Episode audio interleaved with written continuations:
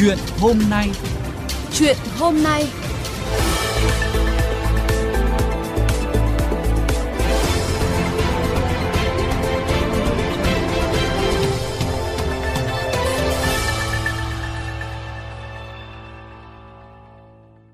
vị và các bạn, mùa hè năm nay được dự báo là sẽ nóng kỷ lục và người dân cả nước đã được trải nghiệm sức nóng của mùa hè trong đợt nắng nóng đầu mùa cuối tuần qua.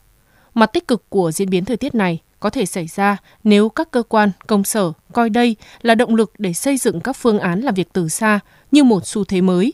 Bình luận của nhà báo Phạm Trung Tuyến. Bạn tôi vừa thành lập một công ty mới, nhân sự cơ hữu gần hai mươi người, nhưng anh chỉ thuê mặt bằng hai mươi mét vuông để làm văn phòng. Chỉ có bộ phận hành chính thường trực ở văn phòng để thực hiện việc hoàn thiện các giao dịch thôi. Còn lại toàn bộ nhân viên làm việc từ xa. Bạn tôi tỏ vẻ rất hài lòng về giải pháp mà anh cho rằng tiết kiệm được rất nhiều chi phí, đồng thời giảm tối đa thời gian dành cho việc di chuyển, tham gia giao thông của nhân viên. Anh nói rằng đây đang là xu thế của các doanh nghiệp start-up hiện nay. Cơ quan tôi mấy tháng nay đang cải tạo mặt bằng. hai phần ba nhân viên buộc phải thực hiện làm việc từ xa, không đến văn phòng. Tất cả các cuộc họp đều diễn ra dưới hình thức trực tuyến. Mất khoảng một tuần để làm quen. Giờ thì việc vận hành cơ quan diễn ra hoàn toàn bình thường, dù các phòng ban không đến trụ sở. Tôi hy vọng rằng, ngay cả khi đã hoàn thiện quá trình cải tạo mặt bằng, nếp làm việc từ xa vẫn tiếp tục để duy trì.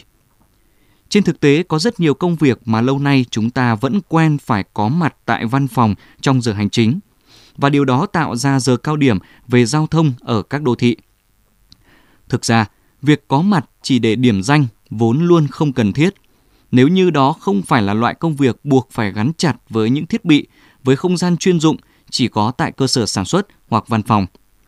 Khi thiết lập phương án làm việc từ xa cho mọi vị trí phù hợp trở thành một xu hướng phổ biến, chi phí sản xuất của nhiều doanh nghiệp sẽ giảm đi đáng kể.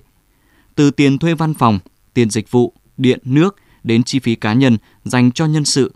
Đặc biệt, nhu cầu tham gia giao thông cũng sẽ giảm đáng kể nếu như một lượng lớn nhân sự không nhất thiết phải có mặt điểm danh hàng ngày ở cơ quan.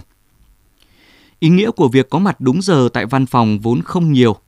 Đối với những công việc gián tiếp, hầu hết chỉ vì cảm giác của những nhà quản lý muốn kiểm soát nhân sự, quản lý thời gian của nhân sự. Nhưng quản lý bằng hiệu quả công việc luôn là điều tốt hơn so với quản lý bằng thời gian. Thay vì đầu tư phòng làm việc, chỗ ngồi tiêu chuẩn và hàng loạt dịch vụ văn phòng đi kèm, các tổ chức doanh nghiệp nên đầu tư thiết bị làm việc và liên lạc cá nhân cho nhân viên. Đó là phương án không những giảm chi phí vận hành cho tổ chức, doanh nghiệp, mà còn giảm áp lực giao thông, môi trường cho xã hội.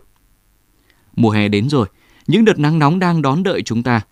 Nhưng điều đó có thể không quá đáng lo ngại nếu như làm việc từ xa trở thành một xu hướng phổ biến.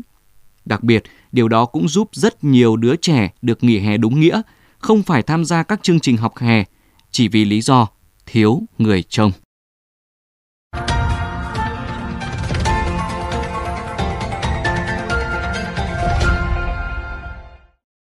Quý vị và các bạn vừa lắng nghe Chuyện hôm nay với bình luận Làm việc từ xa của nhà báo Phạm Trung Tuyến. vê o vê Giao thông, kênh phát thanh dân sinh tương tác số một Việt Nam.